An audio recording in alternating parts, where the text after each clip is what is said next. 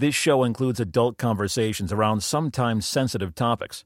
Check the show notes at cxmhpodcast.com for trigger warnings.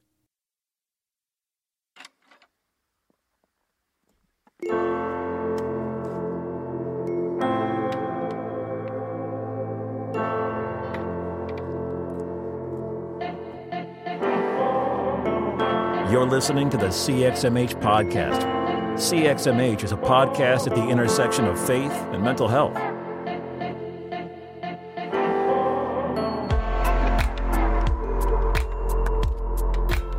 Hey, welcome back to the show. My name is Robert Vore, and I'm one of your hosts, and I'm joined as always by my co-host, Dr. Holly Oxhandler. I thought about doing a pause there because a lot of a lot of podcasts I listen to, they'll be like, "Hey, welcome to the show. I'm Robert Vore." And I'm Dr. Holly Oxhandler. Yeah, there you go. See, that's I don't. A lot of them do that, so I was well, thinking about it while I was driving.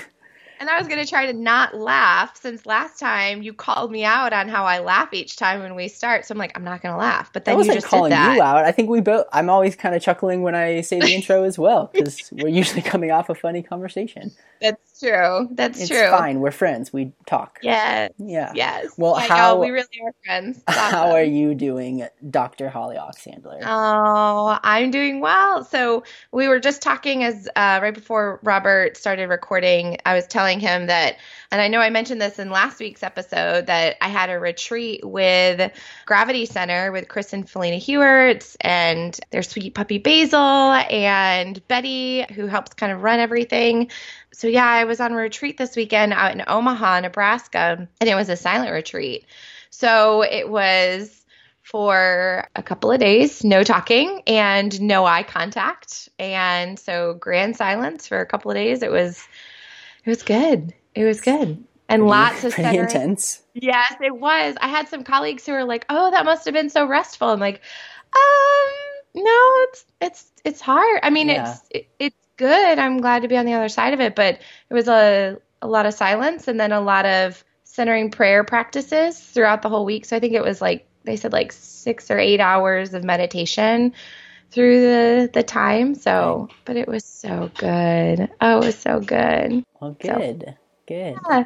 And I know I had mentioned this to you, but I found out that one of the other retreatants listens to our episode. So um, I'm going to do a little hello to yeah. Miss Isabella, um, who, as we were talking after the retreat was done and kind of learning about one another, I had told her that this is one of the things I do. And she was like, oh my gosh, I listen to y'all every week. So, so hi, Isabella. Um, so it was hi, good Isabella. seeing her. Hi. And then there are a couple of other folks who I know were like they subscribed right in front of me. So um, Claire and and there was no pressure on my part. They just you know did it. But um, Claire and Elizabeth and Eddie and Orion, like just hello to each of you. And for anyone else who might be listening who was at the retreat, just thank you for that shared space this last weekend. It was good. So, yeah. Little do yeah. you know when they, they, unsubscribed once you left, and now yeah, they'll right, never hear whatever. it. But that's a, we don't need to talk about that. That's awesome. No, it was really it was really good. So, good. what about you? How are you doing? And how's your family weekend? Good. Yeah, we went to uh, Auburn actually for just the the day on Saturday. Uh, so Brooke and I went, and then we we left Gray at home with Brooke's mom. Came to watch him, but the ministry, the the campus ministry that we both worked at in Auburn, that Brooke like spent time at for her whole college career was having like a 40th anniversary banquet type thing, and so we went and we just we left early enough to where we could kind of spend the whole day. So we got lunch and then we walked around campus and things like that, and then went to the event in the evening.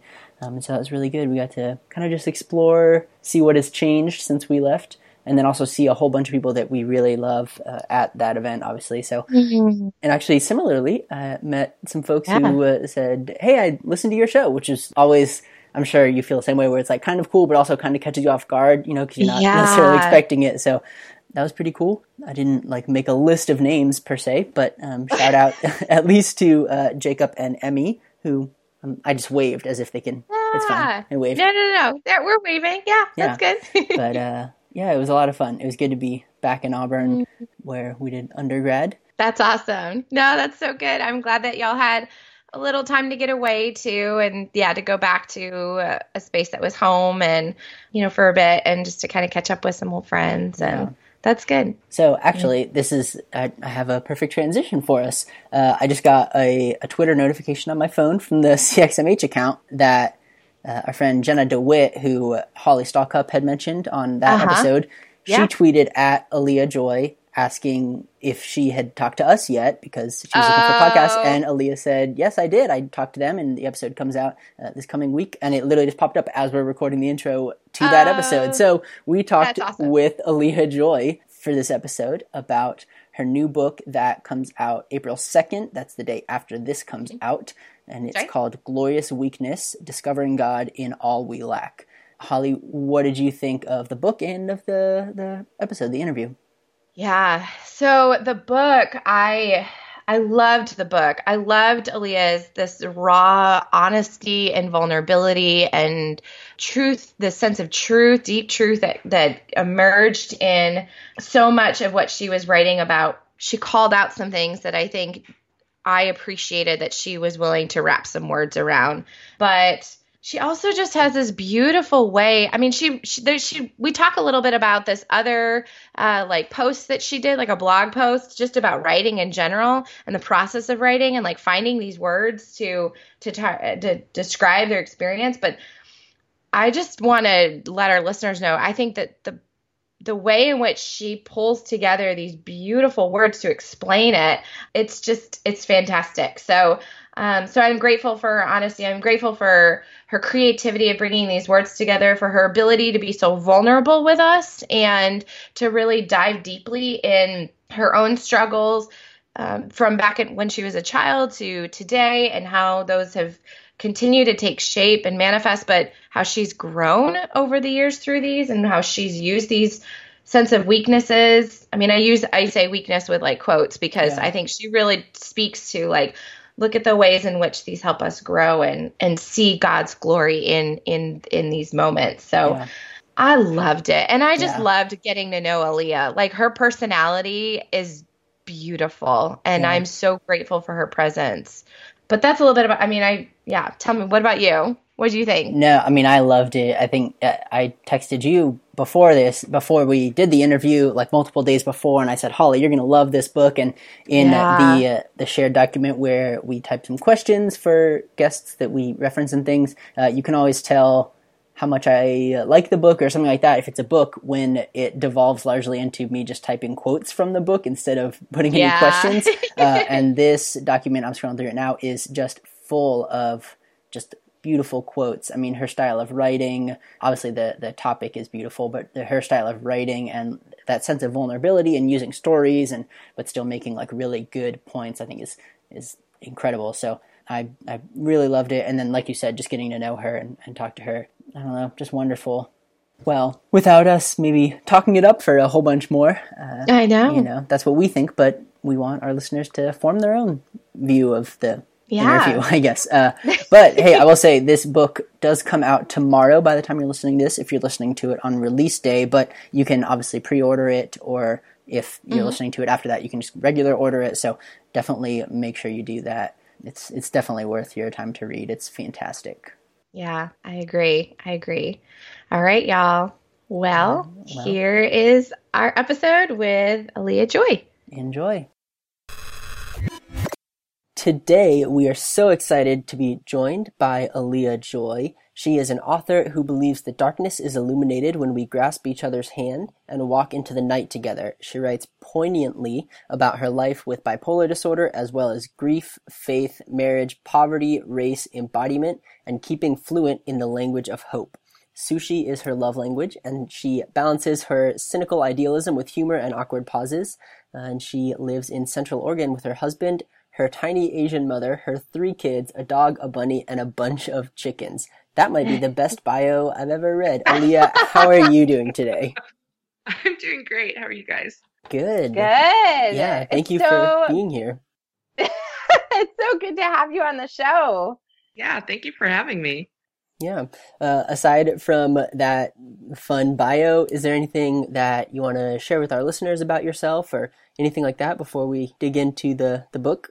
No, I think that covers that covers that's the bird's eye view of who I am and what I do. Fair enough. Well, you're also the author of the new book, Glorious Weakness Discovering God in All We Lack, which comes out April 2nd. So, tomorrow, if you're listening to this, so you can go and pre order and all that. And that's kind of the what we're going to focus on mostly today. But I'd love to start with I know that you've been writing online longer than obviously you've you've had a book out about many of those same topics, right? So poverty, race, bipolar disorder, grief, faith, marriage. What got you started in terms of writing and doing so publicly? That would have been like a hypomanic phase where I decided it was before I was actually diagnosed with bipolar. I was diagnosed really late on into my 30s.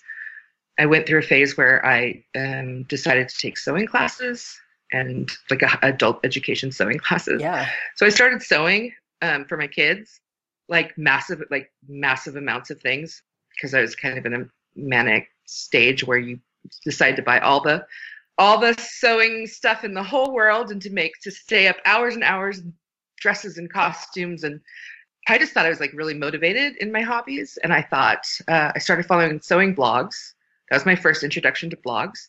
And I thought, oh my gosh, free patterns. And then I saw they would get like, this was back in 2012. So it was during the time when manufacturers would do like sponsored products and they had this thing called like the silhouette machine and it cut fabric and did all this fancy stuff and cut vinyl and i was like oh i have to have that but it was like 200 or 300 dollars and so i thought to myself i I can do a blog.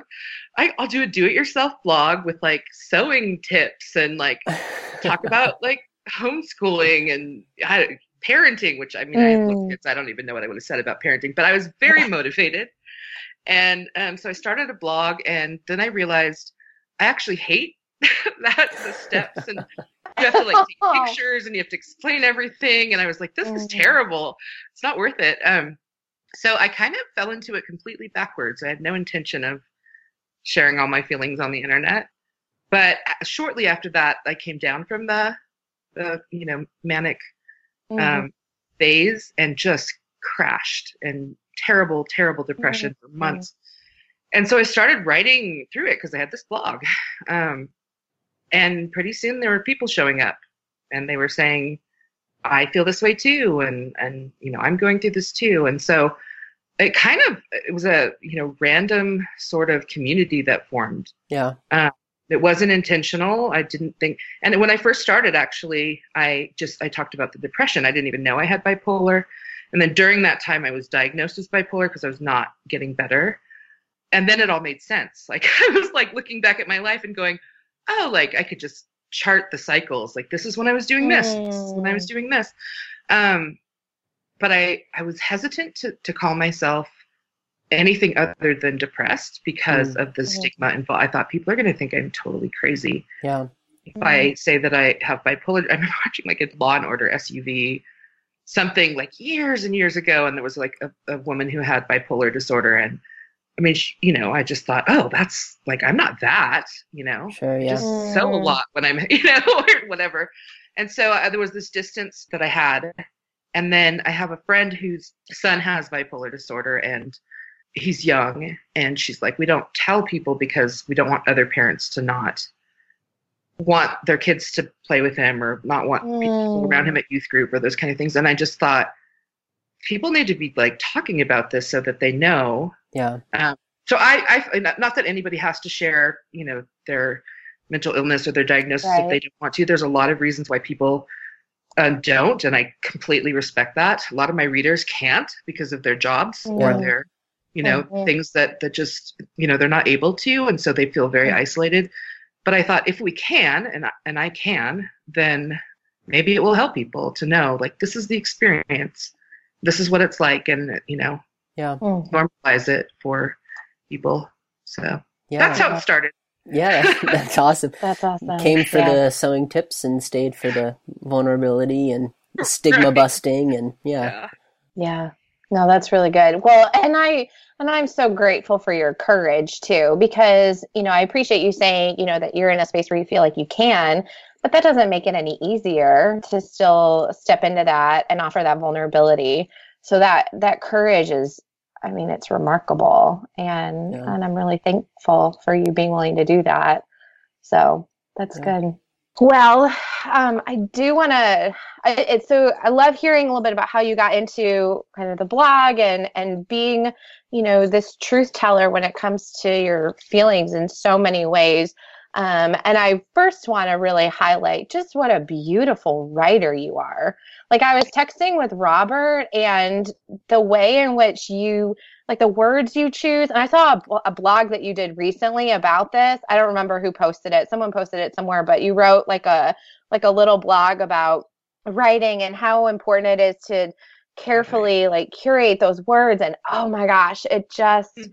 I loved it. I really want to. I think I tweeted it because she was talking about the you? rhythm oh, that okay. words have and the and everything like that. Would I think right. I you might have seen it elsewhere, but I also I think I tweeted some quotes from that. That's yeah. awesome. Well, I definitely want to make sure we link that into our show notes, but yeah. um, I just really loved that. Um, and I really want to start there. Just what a beautiful writer you are and how well you craft your words to be able to tell these stories. It's beautiful. So I first want to start with that. So you broke this book down into four parts, um, mainly you know, looking at weakness and again, thinking within that um, with regard to poverty, of longing, of lack, and then shifted into hope, tied more to identity and of community, of brokenness and ordinary.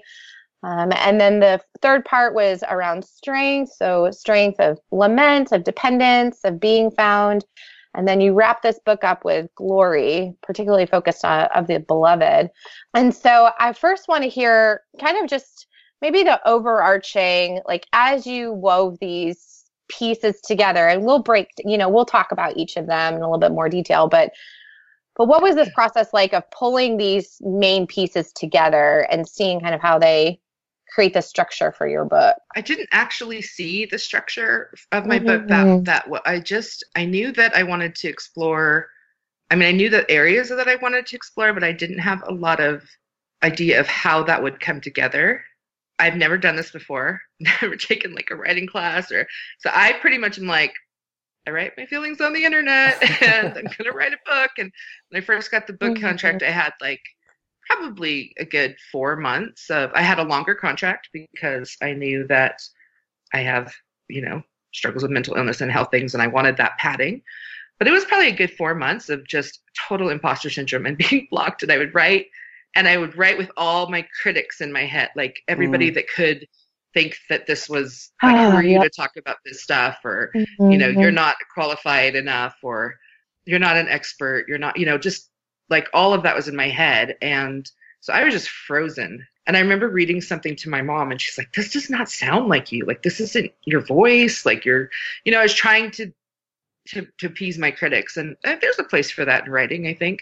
But you know, to have that to have that in your mind. I, I, think that's good to look at other perspectives and stuff and to weigh those. But I was, I've always been an intuitive writer, Enneagram four, all the feels, and um, I oh, don't, I, I, I, don't write from a highly, I don't write from like my my mind, like my thoughts. I write from my more like my feelings, and you know, I talk about that in that article. Like I, it's what I experience and what I see and what I, you know, paying attention. And so that's what I want to re- recreate, you know, the the things that I paid attention to along the way. So I started writing those under kind of those things. And I, I knew before that going in when I wrote the book proposal which stories I wanted to tell. You know, when you're writing a memoirish kind of book, you just don't realize how much is like is your you're gonna not put in, right? So like people could read this book and be like, we know everything about you, and I'm like, oh my gosh, there's you know 20 more memoirs that are about yeah. totally different things that happened all in between this. And we're just kind of, mm. you know, hmm. stopping in along the way. But I did know I had a pretty good idea of the stories that I wanted to tell and the things that I wanted to hit. So I did all of that. And then it was really a friend of mine who kind of came in and saw that I, she, I was freaking out, as one does. And it was during edits. I was very, very sick. I was not feeling well, and I was just exhausted and done. And and so she, um, she's also an author and we had been voxing back and forth and she had been you know we've been supporting uh, she had her book came out a couple months before mine. And she read the entire you know rough draft manuscript in like 24 hours and then we got on facetime or zoom or something and we i think we were on there for like six or eight hours and we just went through Gosh. each chapter. And she was able to pull out like the this is the thesis of this. This is the theme. Like she was able to like i wrote it all. The content was all there but she was mm-hmm. able to mm-hmm. see i have a really hard time. My mind is not structural like that. So like I've never pitched articles. I'm supposed to be pitching articles right now, and they're like, pitch us an article, and I'm like, can I just write it and then you like, and then you tell me what it's about? Like I like it will be about something, but it's like I don't start there, uh, you know. And so yeah. so she was able to do that for me and help me be like, this is if you group it like this, then you know it will it will yeah. help people you know know where they're going. Where I'm like, just follow me. I'm wandering around here, you know. Yeah. So um, mm. So yeah, I think admitting our weaknesses that's not a strength of mine. I'm not good at it and asking for help.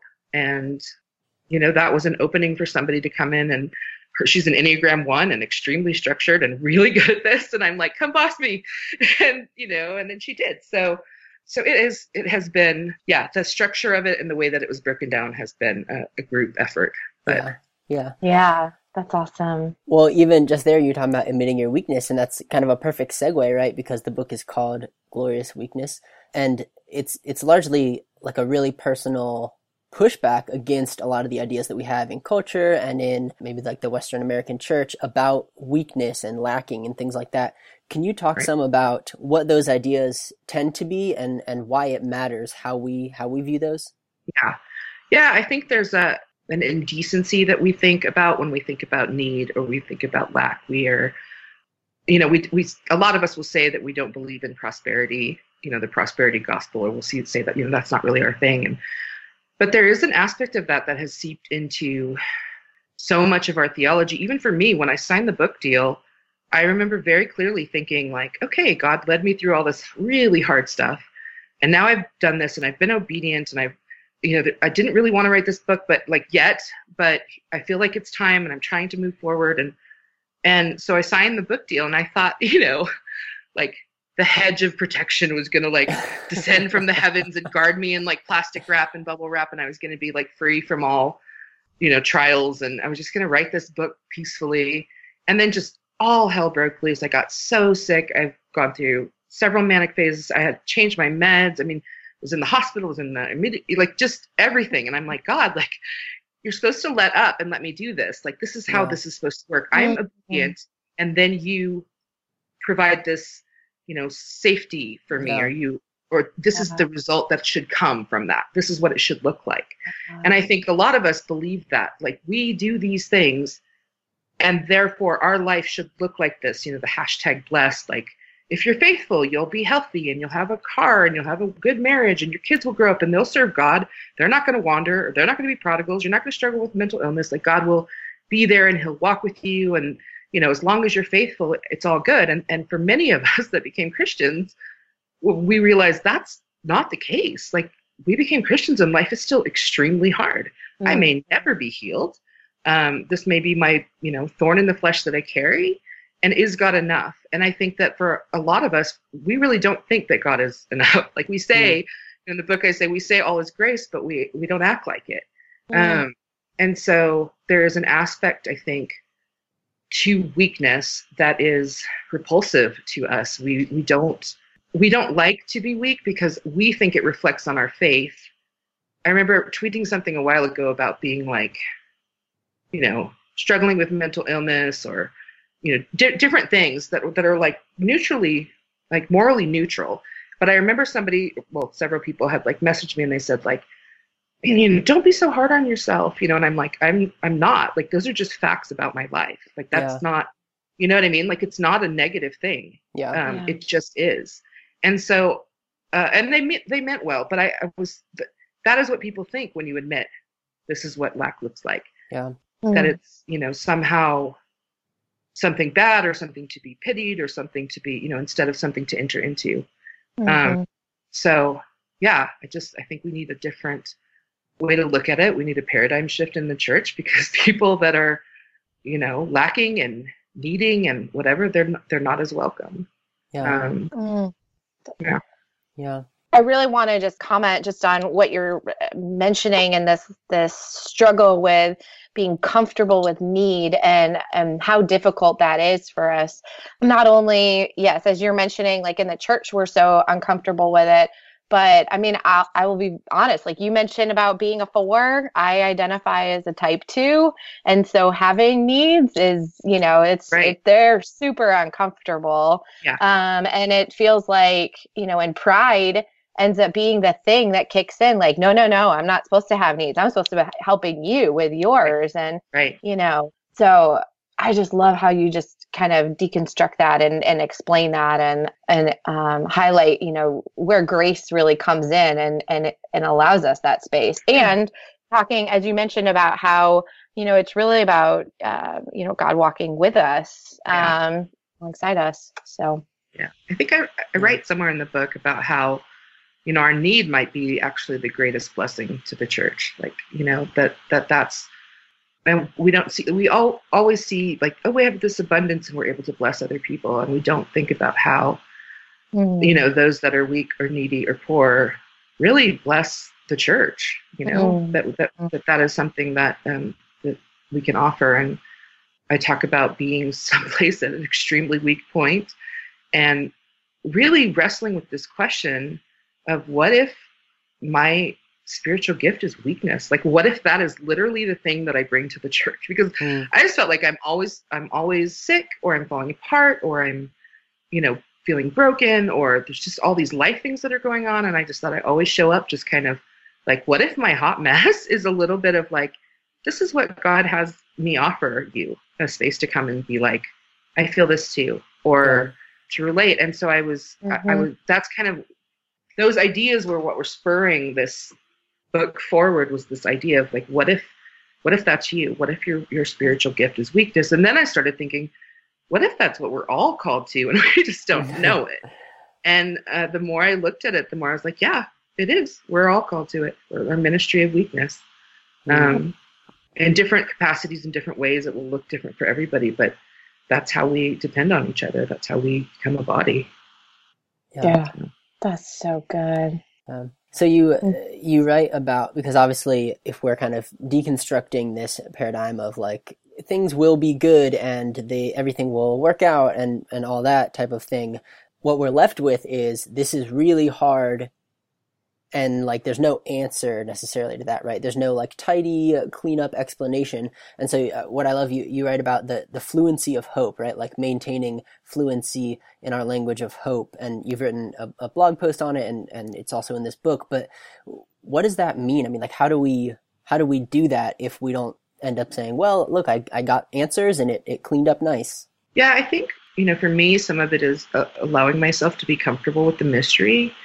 This idea that we can know God, but not necessarily understand Him, and to be okay with that, to make peace with that. And I think He has given us this, this sort of language of hope to look around and to see, you know, again, I'm in the Enneagram 4, so like wonder. I remember laying in my bed and there were, you know, prescription bottles covering my nightstand but and I had been in the hospital. But when I got home, this one peony stem that I had had in this jar blossomed, blossomed right when I got home. And anybody could look at that and be like, "This situation is terrible," but I was like, "God, let it bloom right now for me." And it's small; it's just a flower in a vase. But I think that that comes back to paying attention. And then I talk a lot about writing the reminders, so the, the fluency of hope when I'm at my worst, I don't even believe God is necessarily real. But I know He is because I've written the reminders for times. Like this book is the reminder Hmm. for times when I am, did I even believe, like, is He real? I don't feel anything. I don't feel His presence. I don't feel He's like, I, you know, and I can go back and I can look and I can go, oh, yeah, He's faithful. He comes for me again and again and again through my life. And I have these sort of altars erected along the way that let me have contain and and keep that hope even when I can't feel it, even when I can't see it. And you know, I think we talk about like you know, I talk about suicidal ideation.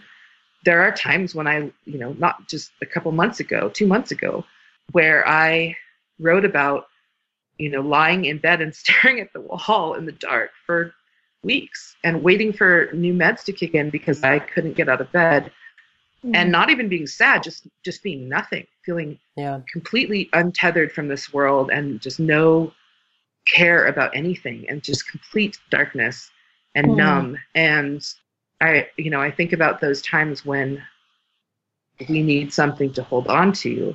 And sometimes during those times, I would literally just count, like my mind was just blank.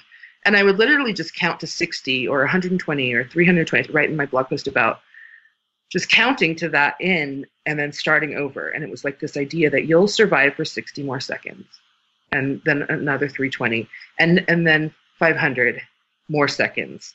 And that was what I did to pass the time. Sometimes when, you know, 500 seconds of surviving it seems a big deal.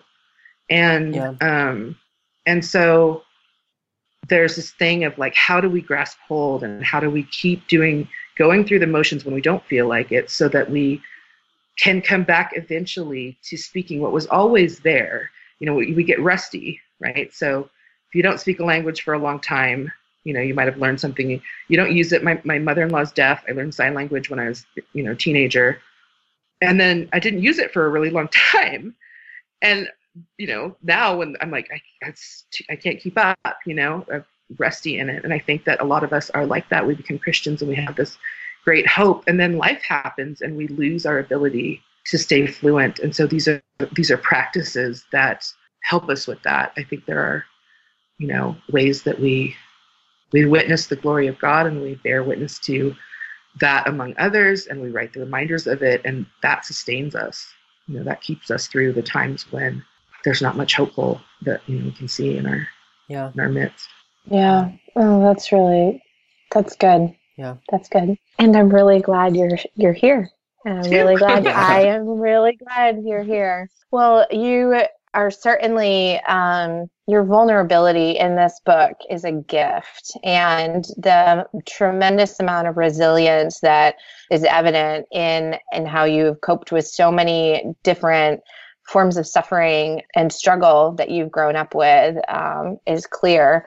So to the degree to which you feel comfortable do you mind sharing a little bit with our audience about you know how you experienced suffering as a child and um, perhaps how that suffering may have influenced you and, and who you are today um, as an adult.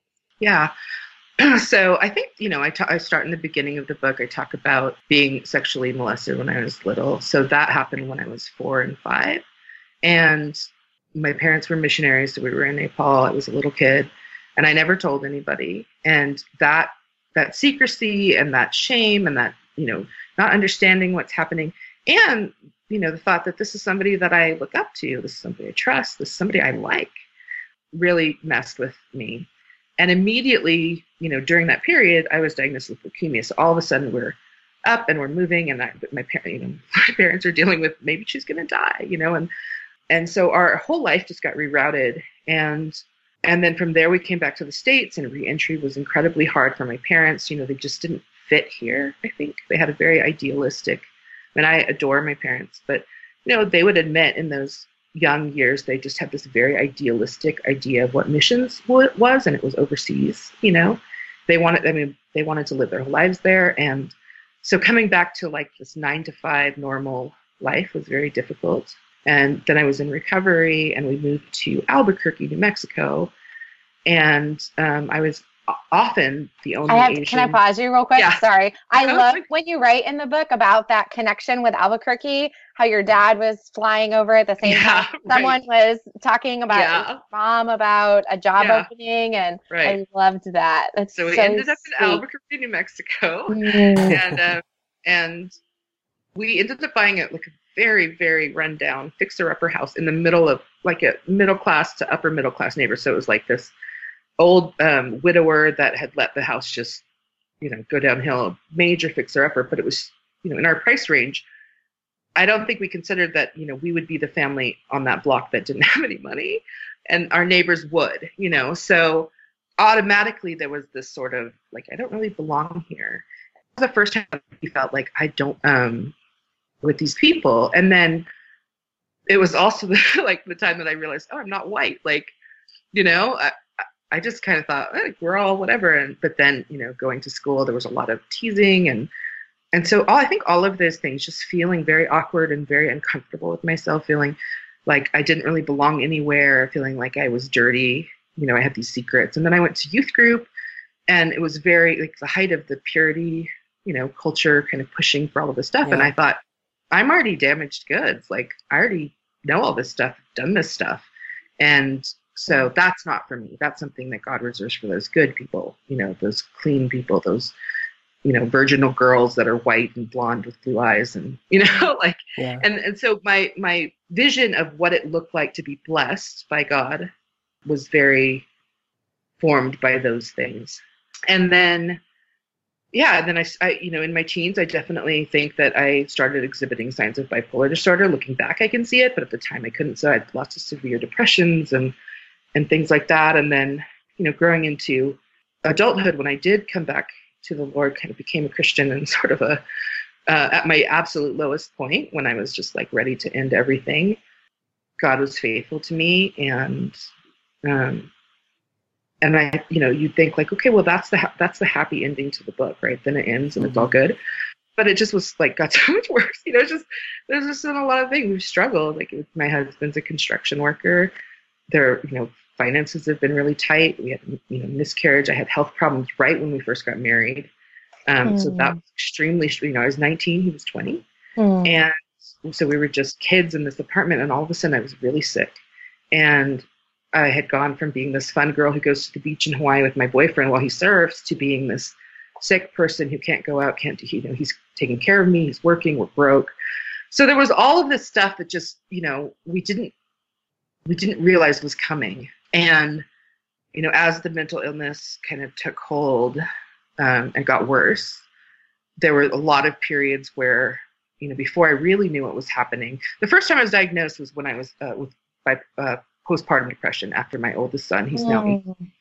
And that was the first time that anybody said that I was, you know, you're depressed because I, I was not functioning and I was, um, and and I remember talking to my doctor, you know, but I was like 21 and poor, and she was like, oh, you know, baby blues. Anybody in your situation would be stressed or you know whatever. It totally blew me off. Yeah, Um, and I, that I didn't happens. Oh, know any better, so I was like, okay, I'm just not coping well. I just need to try harder Mm. and I was already a really stressed out mom. So there was this, there's this big like fad for sleep training your kid. There was a book that went around that was like, this is how you parent if you're a good Christian and you you know do this and you don't Mhm. spoil your baby or do, so I was like, that's what everybody at our church is doing. So I'm like, that's how you raise kids. That's how I'm going to do it. And I just felt like I was constantly failing because he was colicky and he screamed and I, you know, all of these problems. And so I just always felt like I was failing. Uh, I was failing God. I was failing at being, you know, and so I, I had this very legalistic Christianity for, you know, my early 20s. And it just devastated me. And it just broke me in the worst of ways because God was, you know, I had access to him all of a sudden, but then I spent the rest of the time trying to like please him and, you know, nothing really had changed. And yeah, it was just very, very hard. And I did not understand this concept of grace. I did not understand that our weakness is actually okay and that God enters into our humanity and has and feels what we feel and knows. And I just didn't, I didn't see that side of God until, until really probably in my 30s when I was diagnosed with bipolar and I went through these depressions and I started to see how God met me. God met me and was Mhm. there with me. And it was that presence that that deepened and that made me understand like I am literally laying in, you know, pajamas I haven't changed out of in like six days. I haven't showered. I am so tired. Everything hurts. I can't think. I can't do anything. And this sort of astounding realization that God adores me right there. Mm. Like I don't have to perform. I don't have to do anything. Even if I could do nothing, like he's never not going to be pleased with me. He's never Mm. not going to love me. You know, there's there's that's Yeah. always there. And that identity of beloved really transforms everything. Amen. Because then when you are serving God, it's out of like this overabundance of love and joy and um, relationship. And it's not this like, I have to do this or he's not going to think I'm a good enough Christian. You know, um, I can admit when I'm suffering, I can admit when it's hard. I can be Mhm. angry with him and say, What the heck? You know, sometimes my Mhm. most honest prayers are what the heck, and it's not heck that I say. So- yeah, I was gonna say. no, I mean, you know, and that's that's the prayer, you know. But I feel That's like right. I can be that bold with God because He loves me. yeah, That's awesome. Well, and you even, I think you had even said at one point in the book about how any parent would want their child to engage them and ask and and that goes back to the need conversation that we had but but it's kind of the same concept that imagine god as a parent is god's still going to want us to be engaged and wrestling and and praying in whatever way prayer looks like at that time in that season. So that's yeah. so good and I love you were talking there about kind of these uh, narratives and lies that you believed about yourself, right? Like, I'm not good enough. I need to be doing this. I need to earn this. And you write in the book about the, the lies that we tell about who we are and who others are. And a lot of my work in, and counseling and things has to do with narrative. And so I, I loved that part. But even right there, you talked about switching to this identity of beloved and things like that, right? And there's a chunk of hope of identity and uh, hope of brokenness and glory of the beloved and and all that. Can you speak to? Uh, I mean, I guess right there you, you mentioned kind of the shift of starting to understand that, but for folks who maybe are still on the front half of that, saying, "Hey, I, I don't understand. This is all terrible, and I feel like I'm failing constantly." What is that shift like? I mean, are there are there things to maybe wrestle with or understand or, or think through?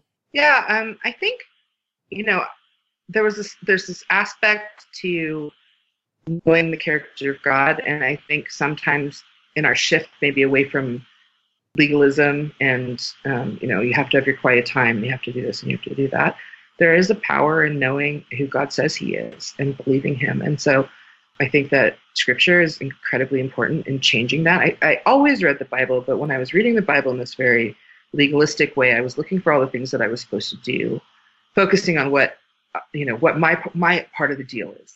You have to do these things, and for me, when I started to really wrestle with God and my life and what it all was, and and um, my faith in a very you know real and authentic way instead of this performative way, I focused on who He said He was instead of what I'm supposed to do, and looking for the character and nature of God, um, something that I can depend on and something that I can know. That was a big part.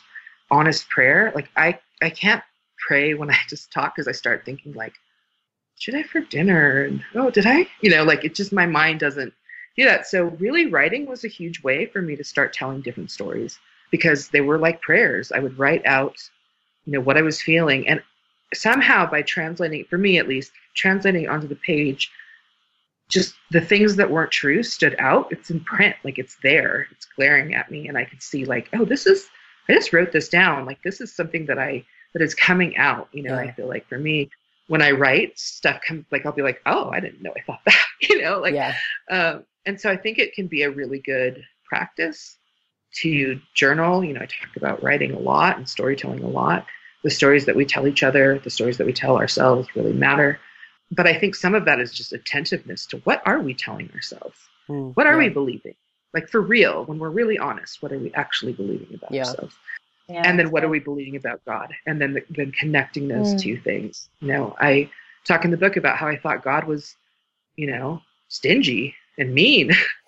and I still sometimes will go back to that. Like, are you going to hold out on me? Are you, you know, are you going to show up? Are you, you know, and wrestling with those things. This is how I this is the default to how I refer to God. This is the default in my thinking when I'm feeling scared or when I'm feeling anxious.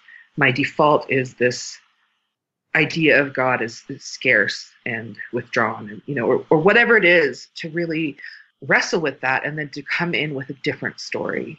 And and some of that for me has been right. Like this is what it could look like if somebody just if I wrote down all the facts of my life, right? Some I've written a blog post recently. If I just gave you the naked facts, you, you would probably be like, you know, against the constancy of suffering, it would be hard to say that God is good. But mm. you know, just the facts don't tell the truth necessarily. And so the truth of it is God has always been faithful to me. Mm. And by writing it out and paying attention and noticing it, I'm able to tell myself a different story. I'm able to see the gospel, you know, at work in my life in the most desperate place. I see God's hand in areas. I don't have answers for everything. There's a lot of stuff that I'm like, we could have avoided that, Lord. But um, and I don't know why we did mm-hmm. that. But you know, mm-hmm. because I know His character, I can trust that I don't need to know necessarily all the answers. I know Him, and that's enough. Yeah. Mm, Gosh, that's so good.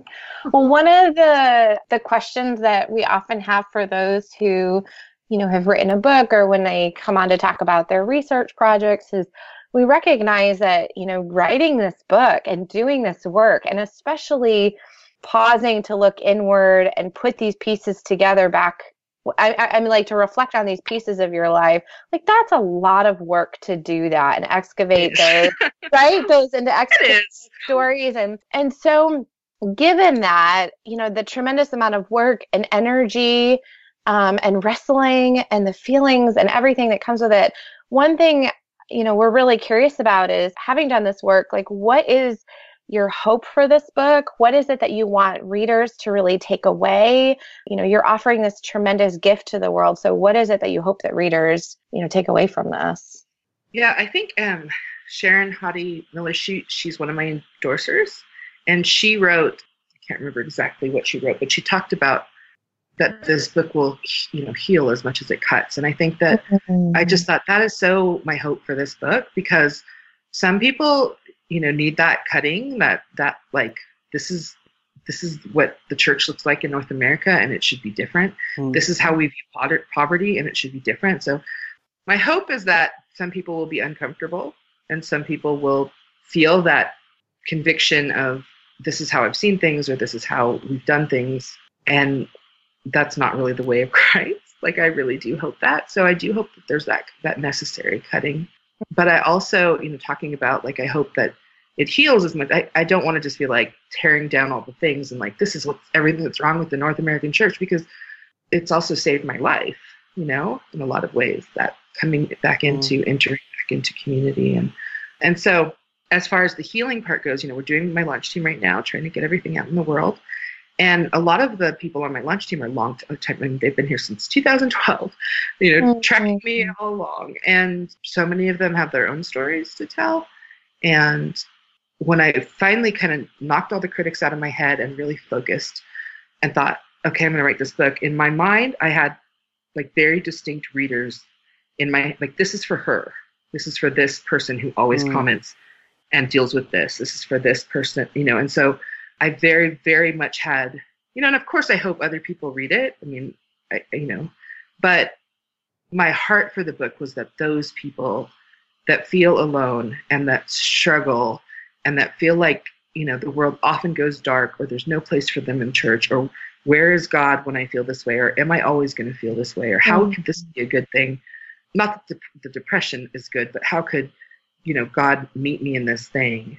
How can my weakness be something that's a gift?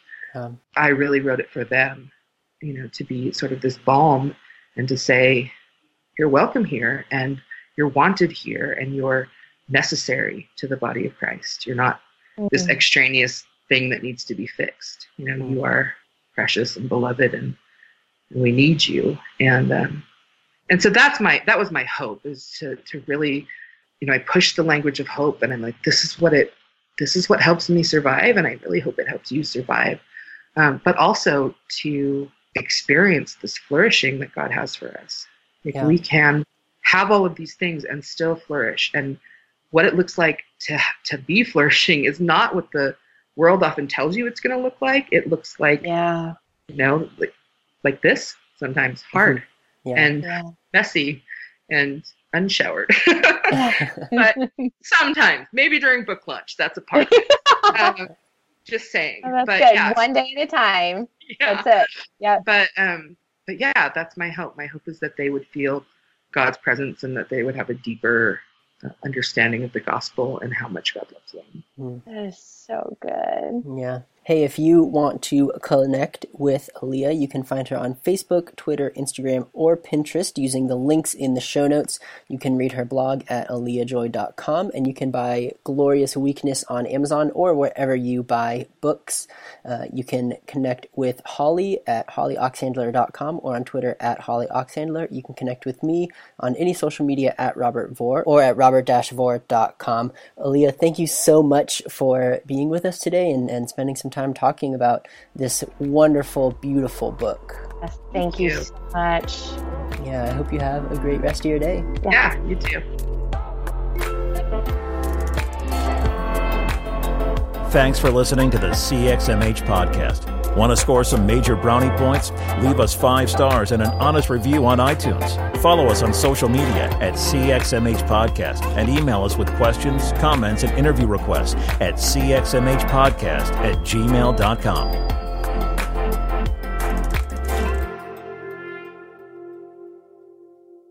A final note if you're in a dark place today, struggling with suicidal thoughts, you are not alone. Professional help is available 24 7 at 1 800 273 8255.